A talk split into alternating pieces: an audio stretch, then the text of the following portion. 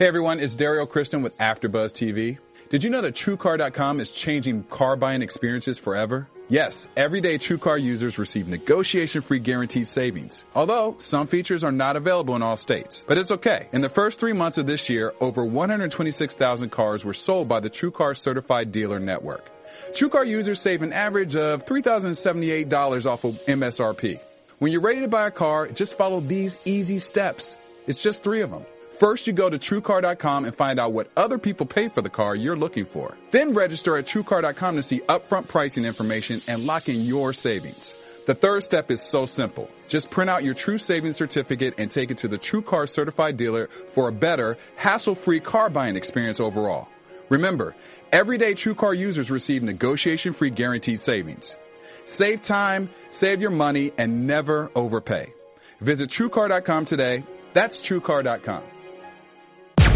Tuning in to the online broadcast network, AfterBuzz TV. Over 20 million weekly downloads from over 200 countries and your number one source in after-show entertainment.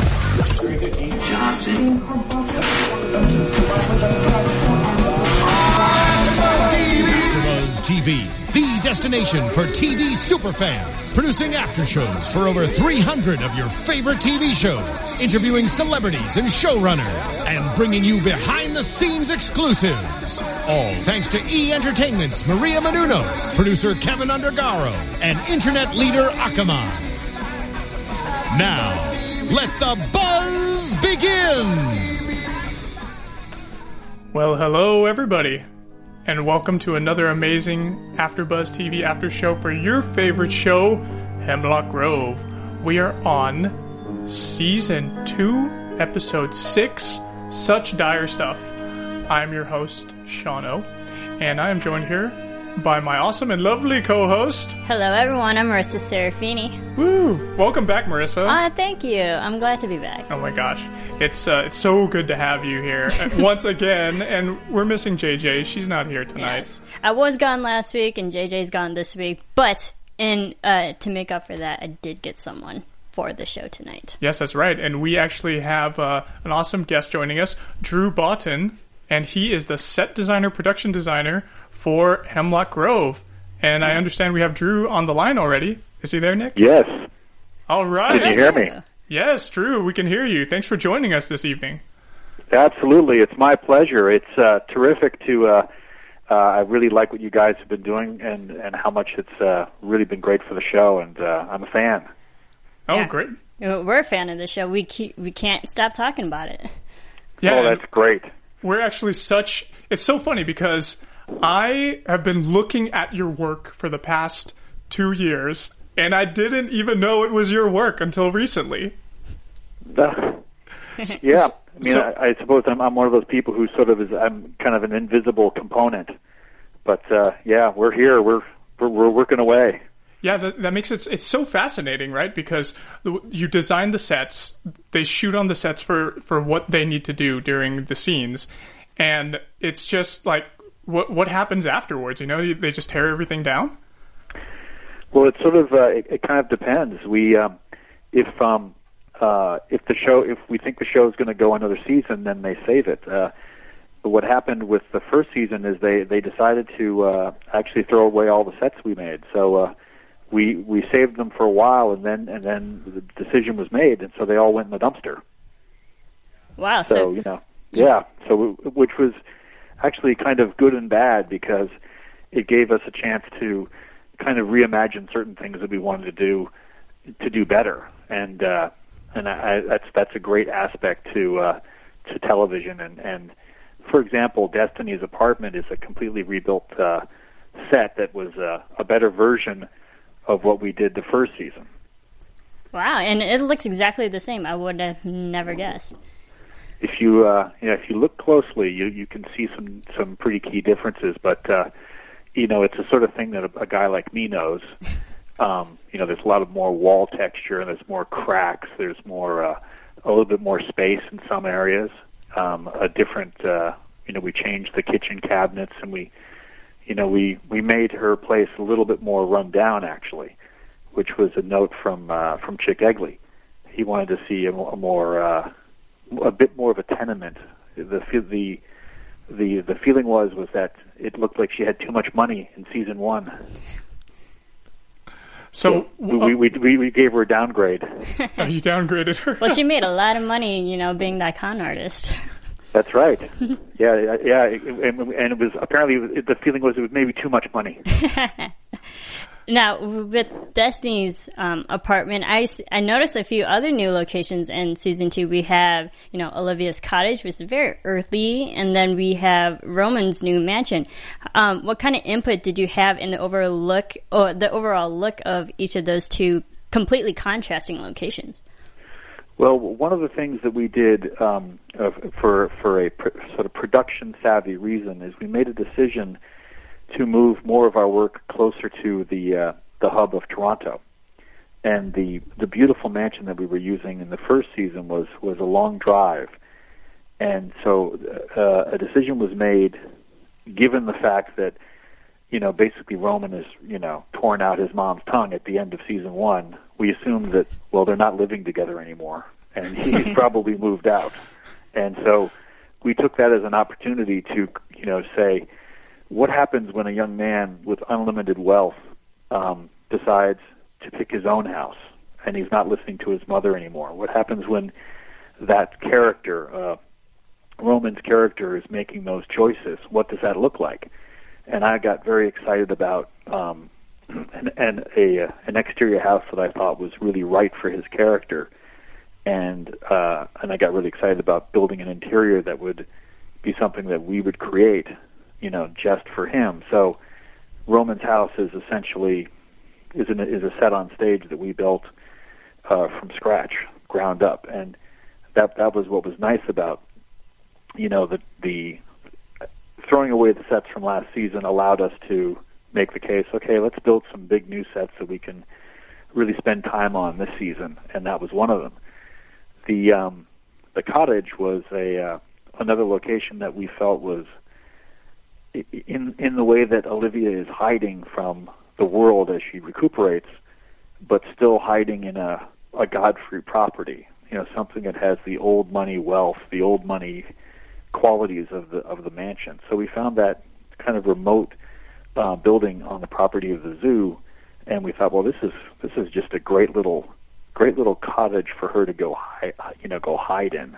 So that's that's how that kind of came about. And, it came about in a way to reveal the real profound difference between the mother and the son and how Olivia really lives in the old world and Roman is with un- unlimited wealth trying so hard to be a normal person and having such a rough time of it. So you had some very interesting ideas. I visited your website and I, I checked it out and I saw your sketches and the work that, that you did in season one. I was like, oh wow, the the the, the baby attic, you know, with the with the, the just all the candles around, um, the incubator in Pryce's lab, and um, eh, those things have now been like expanded because in, in a way, like the baby has grown up. It's it's several months older, and same thing with the uh, Ouroboros baby now being Priscilla, grown up in the tank. You know, so how did you how, how what inspired you to like take those ideas that you started with in season one and and just do something like totally different and new in in season two? Well, uh, one of the things that was really terrific is is is you know Chic Chic Eglee is a is a very um, very experienced showrunner, and and his joining the team gave us an opportunity to expand into things that that um, that he was interested in seeing, that Eli was interested in seeing, and you know, and so so the storylines kind of informed, you know, what my target, you know, my, assignment kind of comes from the script basically, and so when when they say, well you know, this season we're going to have we're going to have a body in a tank. It's like, okay, great. We're going, you know, we're going to go out. We're going to find a beautiful water tank. We're going to, you know, we're going to take this kind of Frankenstein monster moment to the next level. And uh, so it, it all comes from the, the source material of the of the writing, um, and then and then we do our best job to, you know, make it beautiful and make it interesting. And you know, sometimes we, you know, we bring you know something un- unexpected but uh, you know I, I have to give credit to the you know to the writers on that. Yeah, and in that case, with the the making the tank look beautiful, you put a beautiful woman in it too. Uh, absolutely, and uh, you know that uh, that never fails. Yeah. Now, the Ouroboros symbols is such a big key. It, it's the Ouroboros itself is such a big storyline in Hemlock Grove, and I kind of noticed the symbol thrown throughout here and there visually, um, you know, on paintings or chairs, or was that your creative decision to throw those visual elements in there throughout?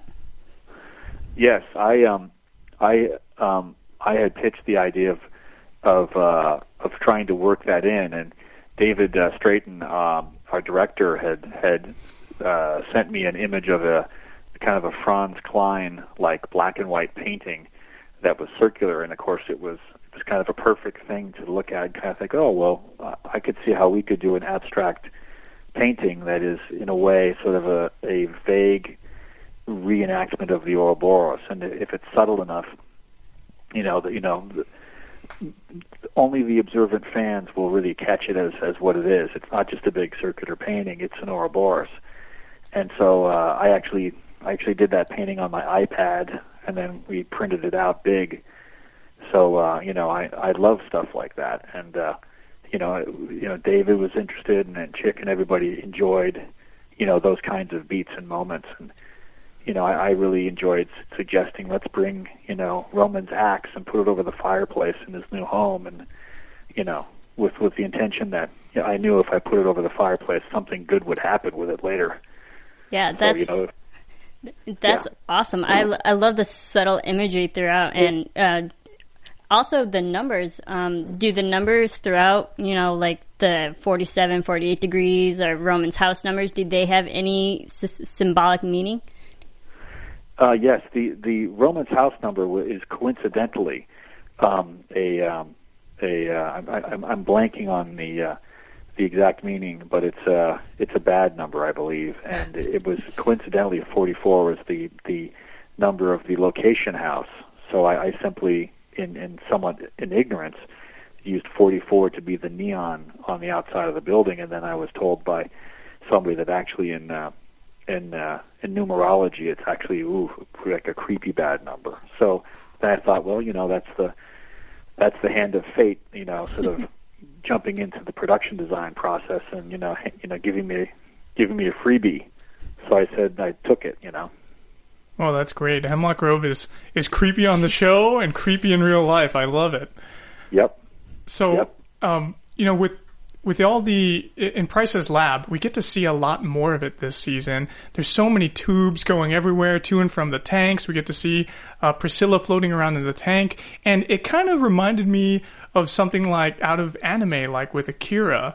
Uh, did you do you have are you into anime at all? Do you have any kind of uh, inspiration that comes from Japanese anime? Well, you know, I, I'm I'm absolutely aware of uh, aware of all those things, and it's it's fu- it's funny what what is a known inspiration and what is a sort of like an involuntary one, um, or or like a you know like an unknown thing.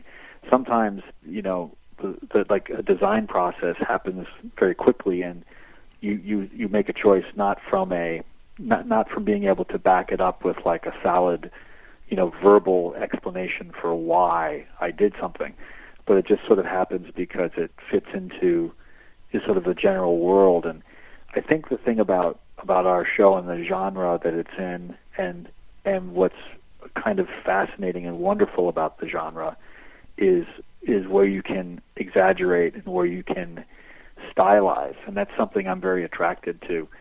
And um, you know that stuff, the anime is extremely stylized, extremely uh, sexualized, and you know it's it's a it's a aspect of fantasy that exists in really in the minds of everyone who goes to a comic con or you know anybody who reads a comic book or you know is really kind of kind of tapped into that same collective uh, fantasy world. And so you know for me it's uh, you know I'm kind of walking around in it all the time and I almost am not even aware that I'm walking around in it.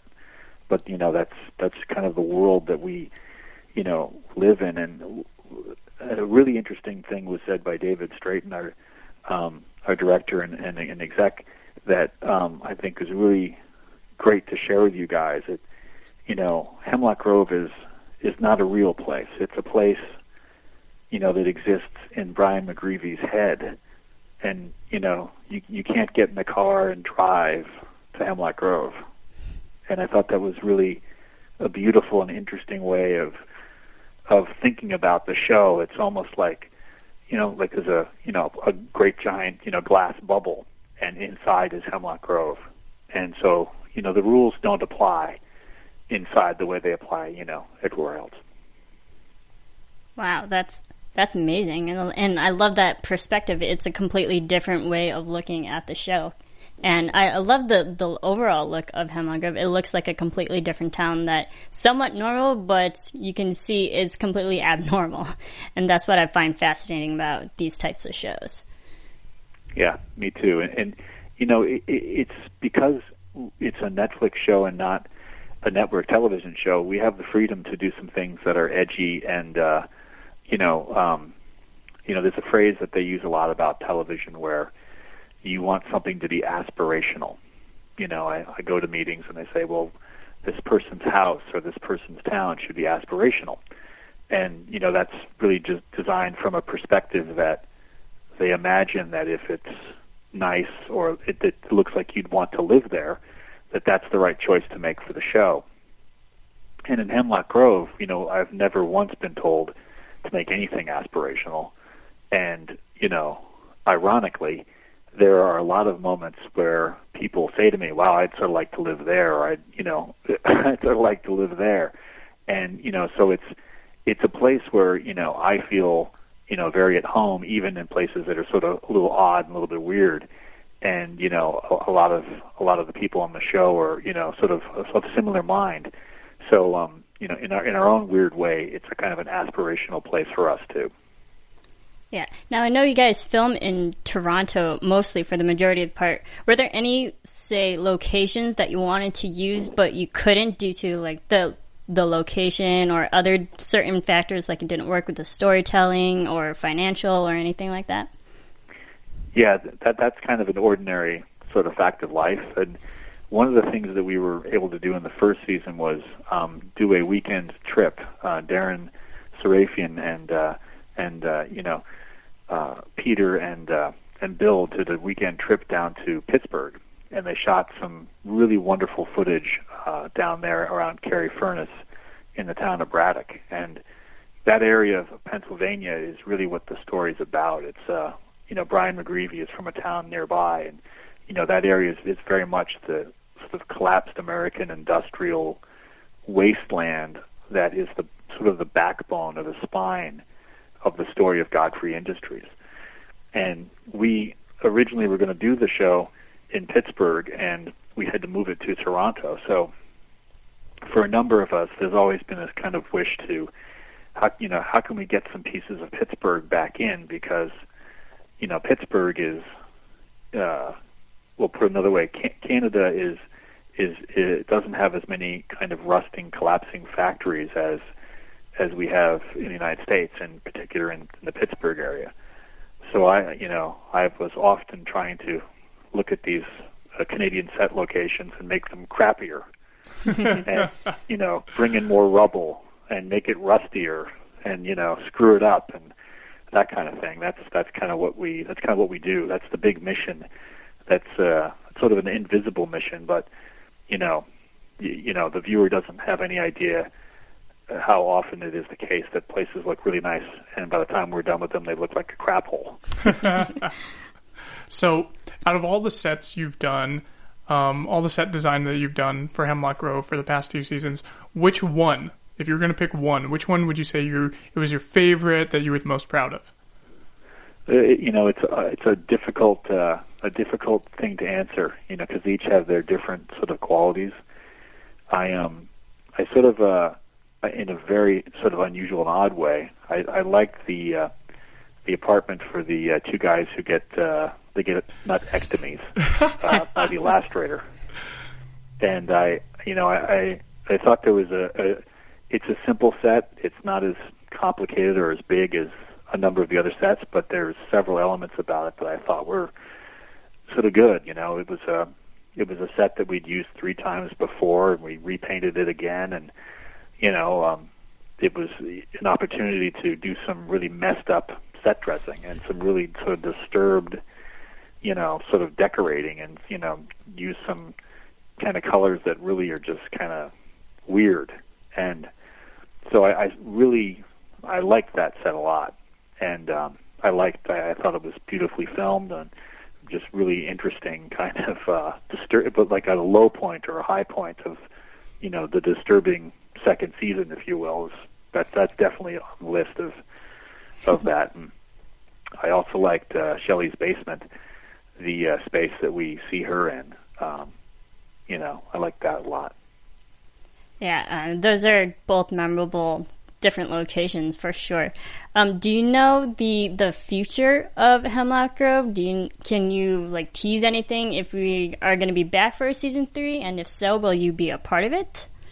Well, I, I know that there's a uh, it's a tremendous amount of excitement, and uh, that um, the, you know the people who order the shows have been very have been very pleased with what they've seen um, uh, with the second season, and and so there's a you know um, it's one of those announcements that doesn't come for many months longer than all of us wish. You know, we all we're all sort of like to be able to count on it because I I like going to Hemlock Grove. I'd like to go back to Hemlock Grove and be in that world. I really I really enjoy it. I just uh, I just don't have the answer yet. So um, you know, I'm not I'm not hiding anything from you. I I literally have nothing to tease. Well, thank you so much for joining us here on our podcast for um, AfterBuzz TV's Hemlock Grove. Uh, where can our fans and followers find you at, Drew? Well, you can always uh, you can always send me a, a tweet. Um, I uh, I think it's uh, Drew Boughton. Oh gosh, I'm forgetting my own Twitter account. At Drew Boughton. What's that? At Drew Boughton. Yeah. there we go. Follow me on Twitter.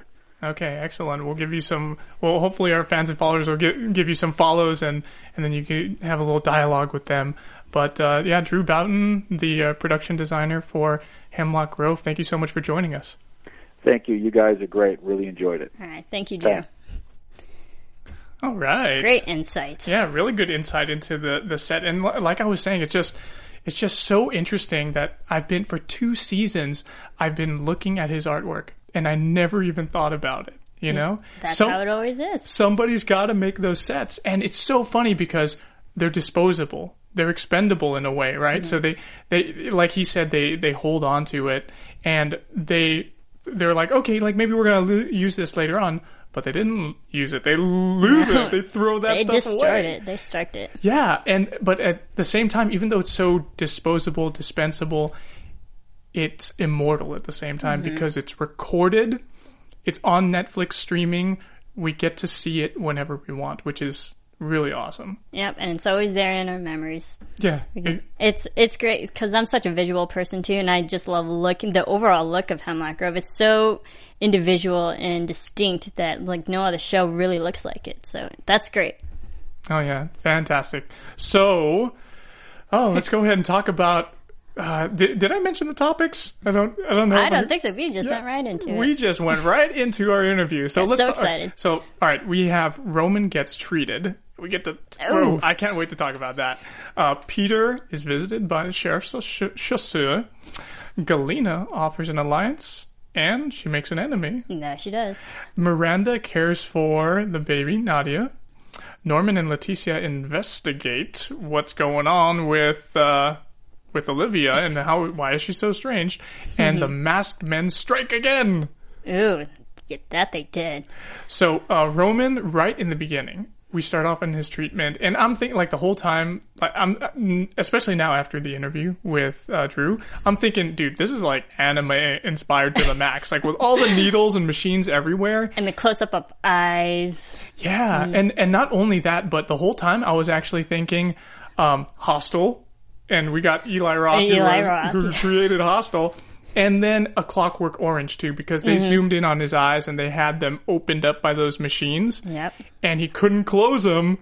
Needles right in his eyes. Ah. Oh god, that's like that's like ten levels up from t- from eye drops in your eyes. Oh yeah, totally. And I love how they did have this opening scene at the very beginning of the episode. It completely set the tone.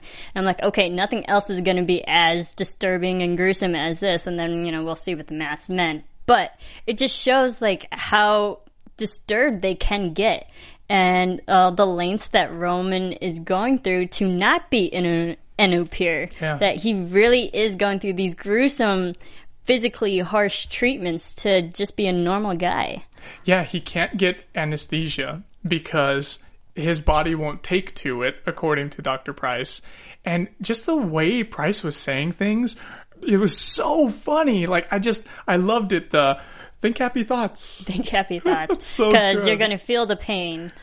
I would, and maybe it's because of his Upir anatomy that he doesn't feel pain as a regular human would. So that's probably why he could go through the treatments and why probably Olivia can go through certain treatments too. Mm-hmm. But I mean, it's to see that physically as a human being. I don't think anyone would be, you know, could go through that.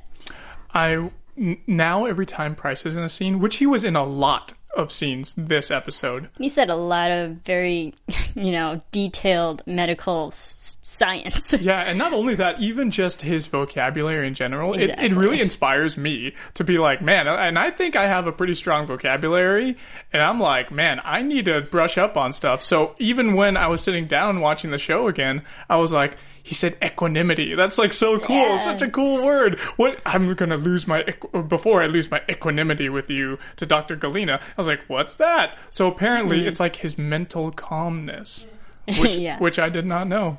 So and, cool. And the fact that because we know Pryce is so condescending, it's his way to separate himself from everybody else, but put it in a very, again, condescending way and explaining that, like, no, Yeah, and, I'm not like you. and we're and it closed out the scene so lovely because I was cringing the whole time, and then we're like, "Oh, it's done," and that's what Roman felt too. Only five more to go. Oh my god! Can you imagine? And the way he said it was just so cheery. It just was the exact opposite of the tone for the whole scene, which was so funny. And the music too. The music was so exciting because it's like he's a he's a he's a conductor doing his work there Yeah. in the orchestra. It's, it was so beautiful. It's a mad scientist loving his work. loving his work. So, additionally, you know, like to kind of like veer off because we didn't really put Dr. Pryce up there on uh, on on the um, discussion board, but so he we get to see him and ha- having a scene with Dr. Galena too, and he shreds one of her passports because she has two, right? Yeah. One's her real identity. So, so you know, so far we know her real identity. Her real identity that no one should know about, Yeah. but the audience does know that she used to be a bad person. Yes. She used to do bad things. Yeah, she used to be working in uh, in, in Baghdad uh, or Iraqi prisons or something or somewhere. Yeah. yeah, and they even had like it, Joel talked about it last week. They even had um, what what was it? They had some like nickname for her. And and he speaks like everything. He speaks so many languages. He speaks Russian. He speaks uh, Arabic too. It's like so fascinating. And even during that scene, he he even he even says another cool English word, duplicitous, Duplicitous. or duplicity, something like that, right? And I counted the the the amount of letters in it. That's like a sixteen letter word. so I was like, yeah, that he's getting really up there. Like he said, like nineteen letter words before. So it's just so neat, and he he really inspires me. Um, getting back to Roman though, after the treatment, we we get to see Roman at home, and there's pus coming out of his ears. Yeah.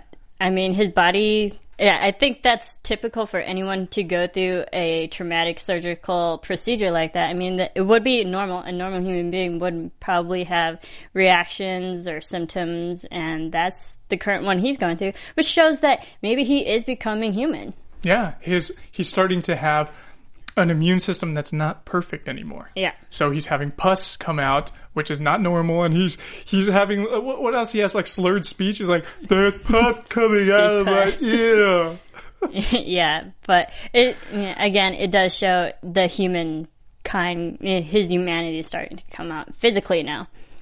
Yeah, it is. So Peter gets visited by Sheriff Chasseur pretty early in the episode, and before he comes in, though, we see Andres walking around in his underwear. Those are so short, short shorts, and he has such long legs. And every time I see him in the that outfit, I, I can't take him seriously. No. But again, he's there for like comedic relief, which is exactly what he's supposed to do. You're exactly right. That that you took the words right out of my mouth, Marissa. He is just too funny. Like they're sitting there watching the nature stuff. He's like, "Such is the way of the world" in his leopard underwear, Yeah. and they're smoking a doobie, right? Mm-hmm. Oh yeah. my gosh! It's and and where does he go? He hides when Sh- uh, Chasseur comes around. Like there's there's like another room, right? Yeah, I think so. I mean, Destiny's apartment is apparently bigger than we thought. It's bigger than we expect. Yeah. So he comes in, so Chasseur comes in and he's sniffing around, and this is pretty much his way of peeing all over Peter,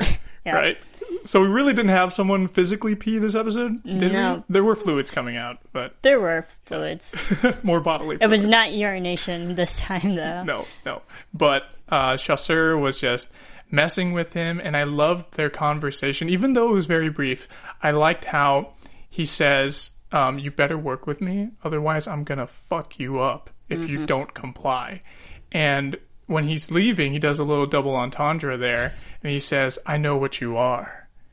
And when I heard that, I was like, "Wait, does he really know that he's a wolf? Because he probably does know." Right? What do, we, I what do you think, think? he. I think he definitely has theories based off of you know his sister's you know work that she left behind. So, and he seems like he's a very smart guy. He knows everything that's going on, but he needs that confirmation from other people to to really you know legitimize his work and his theories and Yeah. con- confirm everything. Yeah, and he knows his sister has worked. She he probably knows about that whole test his sister went through when she was locked up in jail in season one, doing a flashback, right? Yeah. Um, she ended up killing a a Vargulf, or maybe it was just a regular werewolf that was in the prison cell with her. Right.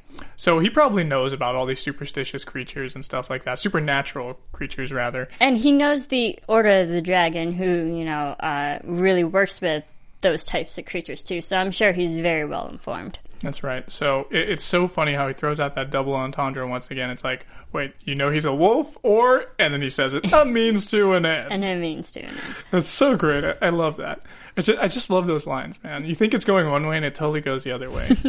It's Um, it's all about just like the meaning. It's like they change the meaning of the words from character to character, and it's just so fascinating. And they just keep fucking with each other. Yeah, and uh, he, it's a nice difference between his sister Clementine too, because she would do work and she would know and have her suspicions and whatnot. She had one way to get her con- confirmation of everything, and he has, and you know, Michael has his own way of getting his confirmations. So completely different, but they- they're still they still try to like avert everything and go different ways. That's right. So Dr. Galena, she visits Olivia and off- and offers her an alliance. She she goes there and they, they have some vodka. Of course, she's Russian, Russian. right? And she reveals that she knows about the Upirism and that, and she gives that little tidbit of information.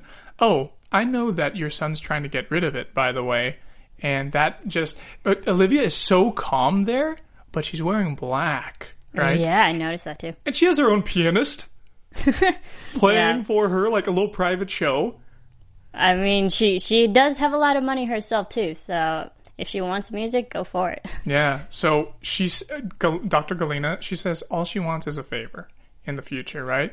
Because she sees, we see as the audience that there's antagonism between her and Pryce, and she wants somebody to be able to help her out later on in the future. Yeah, and you know, Galena's at the point where she knows that Pryce can easily turn on her what at any point, and we do see that the audience sees that in tonight's episode.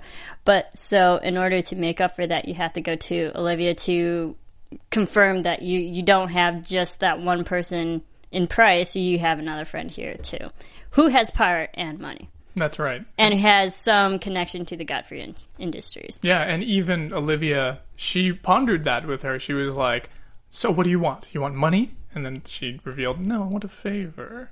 But I'm sure she would like money too. Probably money. would, Money and favors can go hand in hand, and they can be pretty you know, interchangeable. Yeah, but we don't really know what Galena used to do in her past life, so maybe she already has a lot of money. And money's not a factor. And we will never know. This is a spoiler alert, Yeah, by the we way. won't. If if you want to use Season the sound- three. soundboard spoiler alert. uh, but she, it, later on, she's not going to be in season three because she got chopped Yeah. up into little bits, and she's in that nutrient concentrate. Yep. She dies. Yeah, she she get she gets pureed. Oh, it's nasty. So, um, Olivia ends up going to see Pryce, and that's how he finds out about the information that got leaked. And he turns her, he turns Olivia to turn her attention to her granddaughter. So now she doesn't care about Roman and his and him getting rid of his Upirism, not so much anymore. She goes along with Pryce and is like, "Yeah, I'm I'm gonna start grooming my little granddaughter. She has some weird powers about her. I can get her to run Godfrey Industries too now." And also, it was very s- smart of Pryce to completely change the the um, conversation to gears towards another child, which we know Ol- Olivia's very child driven and sh- uh, killing all these babies. Even though she doesn't kill her ch- children anymore, which I love that line, that was great. but um, it was very smart of Pryce to do that because now has now it has Olivia go to Roman and it has you know built that big conflict again. Yeah, and um, it's he him getting out of that situation was very smart. He's a very well versed intellectual guy who can who can strategize well in conversation, very impromptu. Mm-hmm. he's that's why he, him and Chelsea they're my favorite characters because they're on top of their shit this season. Um, so Miranda cares for the baby Nadia. She's taking care of her. We don't really see it too much, but she comes out of the room and she was she says to the maid, and I don't even know the maid's name. Is it Anne? I was looking at the credits and I think it might be Anne. I'm completely forgetting right now. But she says, "Oh, singing helps for the baby, you know, and it helps to calm her down. Maybe you could try it." And the maid just looks up at her and doesn't even respond. She obviously she seems disgusted by her. Well, and then, you know, Miranda, this completely random woman, comes into the house, takes over her job, and so her her being there is pretty much pointless right now. It, and and then, you know, she tells Olivia because she's not happy that someone else is taking taking over her job. She's not the caretaker anymore.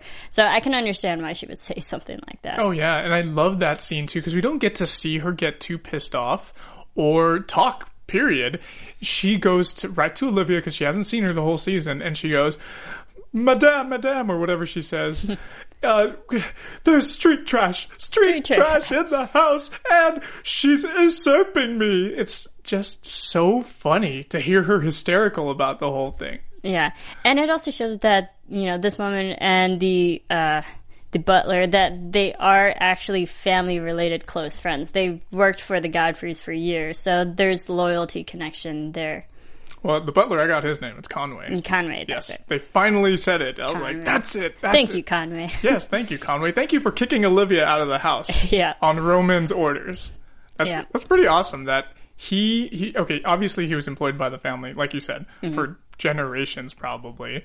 And he is now he probably was taking orders from Olivia before. And now he's taking orders from Roman. That's Roman. that's awkward. Very awkward. And then kicking your mother out, that was even more.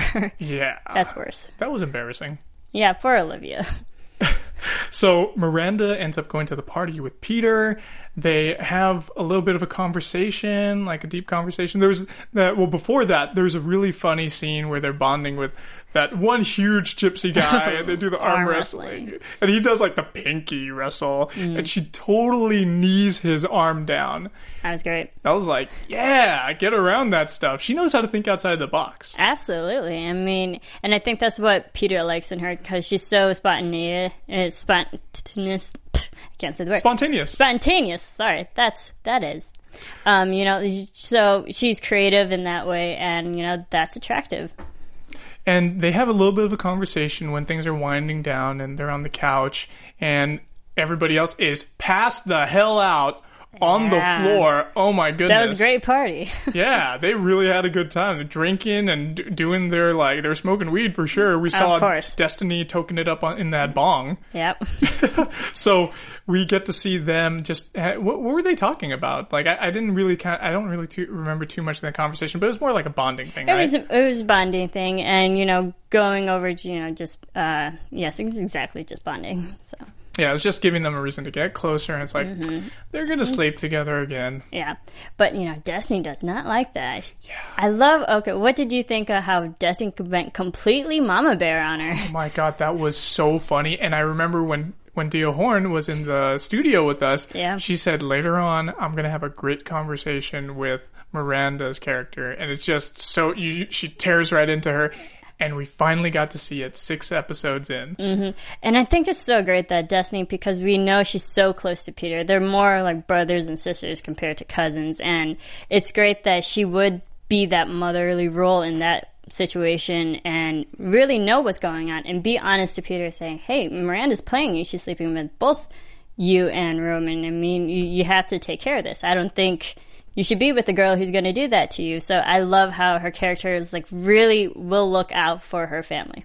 not only does she have clairvoyance and she can see all those crazy things and tell the future in a way with her little spells and whatever she does, but she can also just see by looking at people and she can really read others. So just like she was able to read Clementine back in season one after after sleeping with her, Yes. she, she is able to just look at Miranda and she's like, "Hey, I know what you're doing and you're trouble for my pretty much her little brother."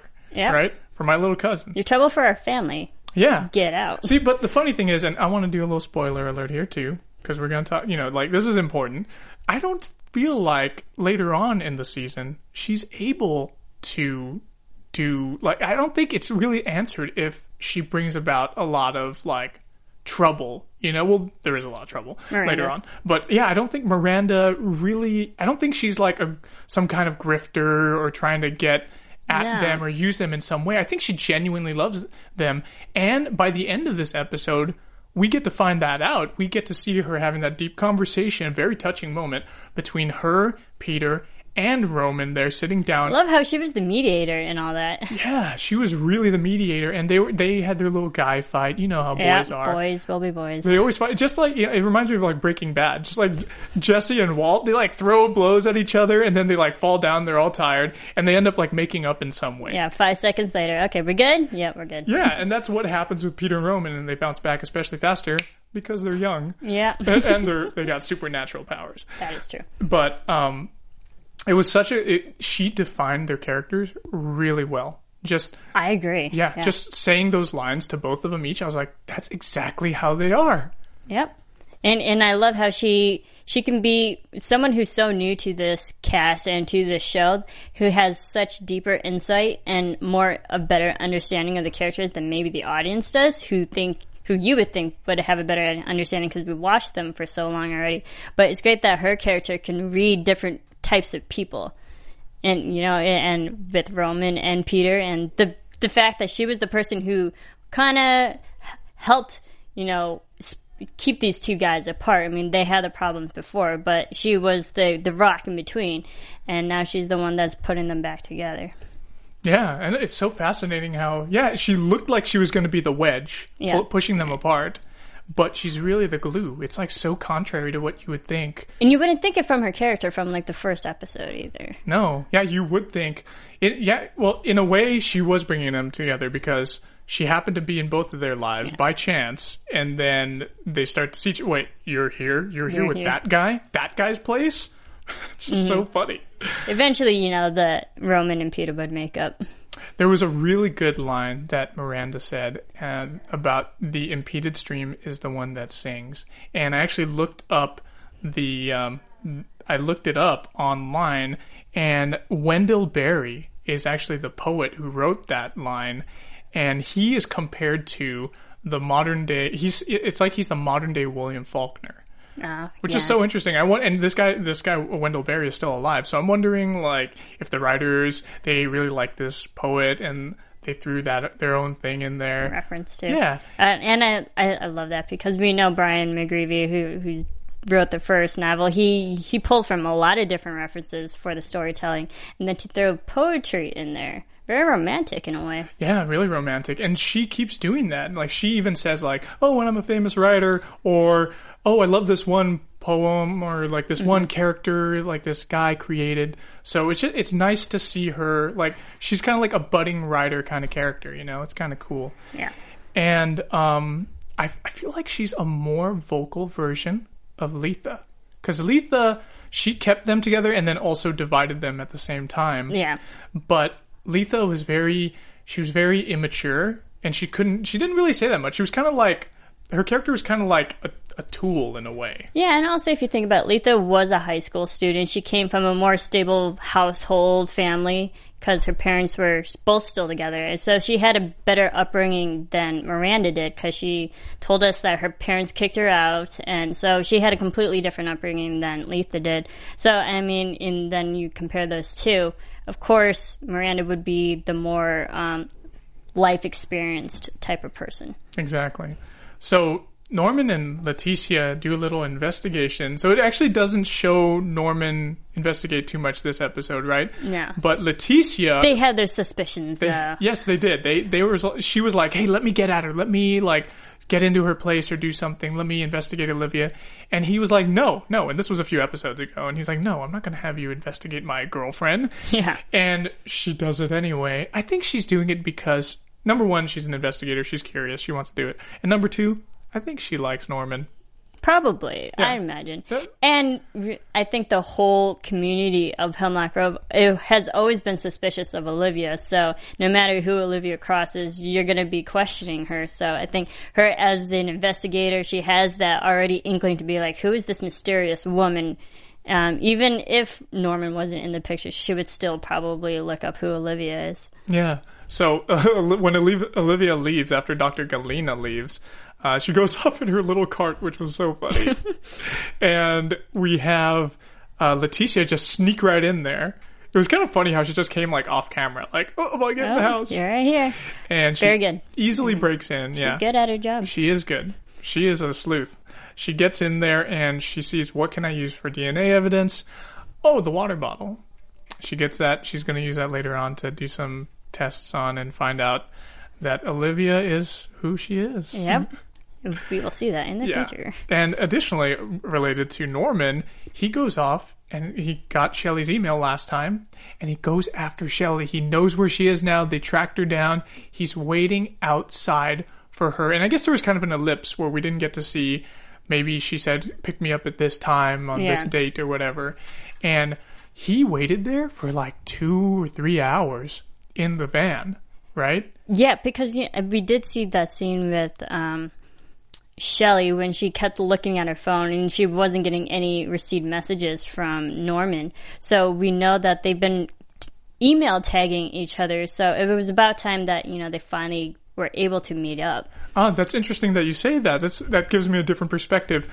I thought it was she kept w- looking at the time because Jason was up with her and he actually wanted her or sh- she wanted him to go to sleep so that she could like, hey, you have to go home now because she wanted to leave. She wanted to leave at night without him noticing because she didn't want to say bye to Jason. I think, I mean, she might have not wanted to say goodbye, but we know that she has grown close to Jason. So I think her being such a sweet character and, you know, so connected to family and friends that she would want to say goodbye. Yeah. So And- I, I would, I find it hard that she wouldn't want to say goodbye. Well, what happens is Jason ends up going home and she's about to take off and the dad is up Uh. with his belt buckle to whip his kid with. Jeez. So he's hitting him with it and you hear the screams outside the house. Shelley, of course, she's got to turn Okay. back. She went mama bear too. She totally went mama bear and she spoke. yeah, she did. Her first word was no. Oh, reminded me Yeah. of um, Caesar from Rise of the Planet of the Apes. His first words. So she says no, and she totally wreaks havoc in the house. And, and totally destroys the whole his whole family unit is gone and Yeah. it's not it's not her fault she was just No, defending she was him protecting Jason like Yeah. a mother would. exactly like a mother would or or an older sister Mm-hmm. and she took a beating herself she got that big time laceration to her back from the knife and Yeah. the father blew his mo- his mother away on accident shot her with a shotgun Oh, that that poor woman. She she went by so fast, and the fact that like he felt no remorse whatsoever. He's like, "Oh, I missed my target. I'm gonna still keep shooting." I mean, that that itself was a little bit messed up. yeah and then the and then jason's mother falls back and hits her head and she dies on Yeah. the table. And we, I thought he was alive when we left, but then they show what happens afterwards. No, he Nope. fell down on the table too and he got the leg through his eye. Nope, he is gone. Totally gone. And well deserved too. Very well deserved. I mean, I don't wish death upon people, but he had it coming. He sure did. So the masked men strike again, Mm-hmm. and they're about to attack a boy with a vicious dog, but the guy can't do it. And I thought ah. they'd give that ellipse so you think the boy's dead, but the guy won't go through with it, and he slices his own legs down at the arteries there. Self mutilation. Self mutilation. And this is the point I said at the beginning that I didn't think that they were going to be able to top Roman's treatment, but then visually this was very disturbing too. Actually slicing, you can see the blood gushing out. Oh, Yeah, I've seen that in in Dexter. Hostel. In in Hostel too. Oh, that oh the Hostel one was really Oh, bad with the, like taking out the Achilles, Achilles tendon. heels. Oh, so they can't walk. Oh, Thank okay. you, Eli Roth. Yes, thank you, Eli Roth. They just keep finding so many ways to kill people. They just it's they're so creative. There's so it. many veins that you could really play at. I mean, So uh, we get to see the men come from from the masked group, and they finally say something. Nobody said anything except for that one cop. He got to say, "Hey, ma'am, are you okay?" Yeah. But we finally get to them to say something that actually has to do with their order, and um, we get to see the leader, and he's that blonde-haired guy. Kind of reminds me of the dude from who, from Aliens who played Bishop the android, Ah, Lance okay. something or other. Henriksen, Lance Hen- Henriksen. yeah, yeah, I think so. Yeah, I think so. So he kind he kind of looks like him a lot, actually. maybe some inspiration. But I find it interesting how this guy who killed himself, he couldn't, um, you know, after going after the kid, but it was. I thought it was interesting how this kid was completely by himself. It, he wasn't with family, and all the deaths that we see is usually a kid with their his his or her parent, and this kid was only by himself. That's right. So there must be something about the boys or the children, because it's only been boys so far, right? Yeah, boys So right now. something about the boys that they want to that they want to kill them Kill. for, assassinate them, target them, whatever. Um, at the end, the the guy said, the leader says, "You were weak. Mm-hmm. You know, you couldn't do it. Rest well, brother." And he turns around with a grenade, throws it under the truck. Ego te absolvo. Yeah, Did you look up what that means? Oh no, actually, I, I didn't have time. I, I did though, and I I did Google Translate. There it's, you go. It's Latin, and it means I absolve you. ah, So I forgive you for not being able to. Interesting. yes, for not being able to carry out the task you were given. So I thought that was that was like a really overall is a really good episode. Yes, visually, um, thematically stunning. Yes. And disturbing at the same time, but you still love it. A, a lot of plot points were still, you know, it keeps the story going. It's fascinating. And I especially liked it because I I got to see a lot of Dr. Pryce, and he is such man. So good. Joel De La Fuente, awesome actor. Well, anyway, let's go ahead and move into our news and gossip. AfterBuzz TV News. Well, we only got a couple of things to talk about. Um, I just wanted to mention some of our fans and give them a shout out. Um, we had Stephanie Elliott on YouTube. She actually uh, commented at us. Uh, love Joel and your interview as always. Smiley face. you guys are great. Yes, my girl was the luckiest girl in the world in that ep. So hating right now. She got the best of both worlds. Laugh out loud. So I'm not sure if she's referring to this last episode or this episode, but I think she's talking about this one. And I think she's talking about Miranda Yeah, and I think she's talking about Miranda getting getting Peter and Roman. getting Peter and Roman into bed, and she was Miranda was the one who instigated the whole thing. She Yeah. she went upstairs and like, "Are you boys coming?" yeah, she gets it. yeah, that was that was pretty cool. Um, and Daniela Graf, she also said um, she had a little correction for us, I guess, a little geography. She says Budapest is the capital of Hungary. Bucharest is the capital of Romania, where many gypsies stem from.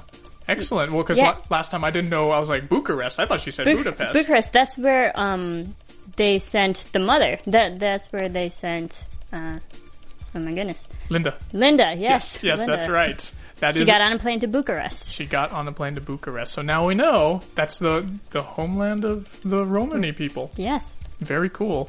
Uh, did you have any news and gossip? Nope. Let's go ahead and move into our predictions. And now, your AfterBuzz TV predictions. I love the strobe lights. It's very fitting for this creepy show. yes. Well, I, I've got quite a few, and I wrote these when I was watching the show for the first time for the first episode for the first time I saw this episode, episode six. Roman will have a change in himself and lose his powers along with his hunger. Um, but he will need weekly treatments, which it looks like he's going to need. Yes. Right? Somehow the treatments will get interrupted and they're, um, and then, and obviously I saw this before I saw the next episode and they explain everything. They're gonna have a threesome! Uh, yes. Yes. Which they don't get to show, but hey, you know what? They showed enough sex Leave it to the imagination. Yes, we get to we get to leave it to the imagination on that one. Um, you know, so because why else would they go upstairs, right? and Olivia, um, will I think she's gonna like that Miranda's taking care of the baby, and um, she'll still want it for herself to raise, though. At the same time, later on, like Of course. get out of the picture, Miranda. The upir needs to raise her granddaughter. And um, I think the old maid's going to die. And Miranda is one of the cult members. Ooh, Yes. interesting.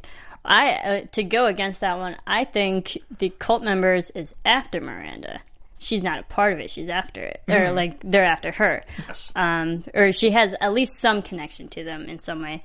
Um, I think we see Roman's treatments, but what's the uh, uh, how extreme will they go to? And I think it will physically change his body, and he will, be, will become more human, and might have the potential of dying. Who knows? And then also compared to uh, Roman, we have Olivia, and we know she's getting treatments, but what's the difference between Roman's treatments and Olivia's treatments? And because we kind of know Olivia's starting to become more human in a way because her lifespan is not as long as it should be, so she might die as well. Yeah, and it's an accelerated Accelerated lifespan. it's accelerated deterioration of her lifespan, so she could very well die younger than a normal human would. Like, let's just say she looks like she's in her 40s now. Maybe she could die when she in 10 years or in, in 15 years. Who knows? She won't live until 100. Yeah, she's, so I she's already, think- what, several hundred years old? Several hundreds at least. So I think they will definitely go more in depth with how serious Olivia's condition is right now. Oh, very good. Well, uh, thanks so much, guys, for joining us here at AfterBuzz TV's Hemlock Grove podcast. Be sure to check us out on YouTube and iTunes, and you know what? Give us some follows. You can follow me at Sean Austin O on Twitter and Instagram. And you can follow me on Twitter and on Instagram at Serafini TV. Thanks so much, guys. We'll buzz with you next week. From executive producers Maria Menounos, Kevin Undergaro, Phil Svitek, and the entire AfterBuzz TV staff, we would like to thank you for listening to the AfterBuzz TV network.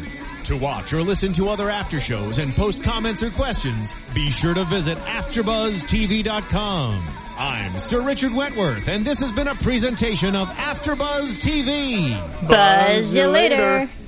The views expressed herein are those of the hosts only and do not necessarily reflect the views of AfterBuzz TV or its owners or principals.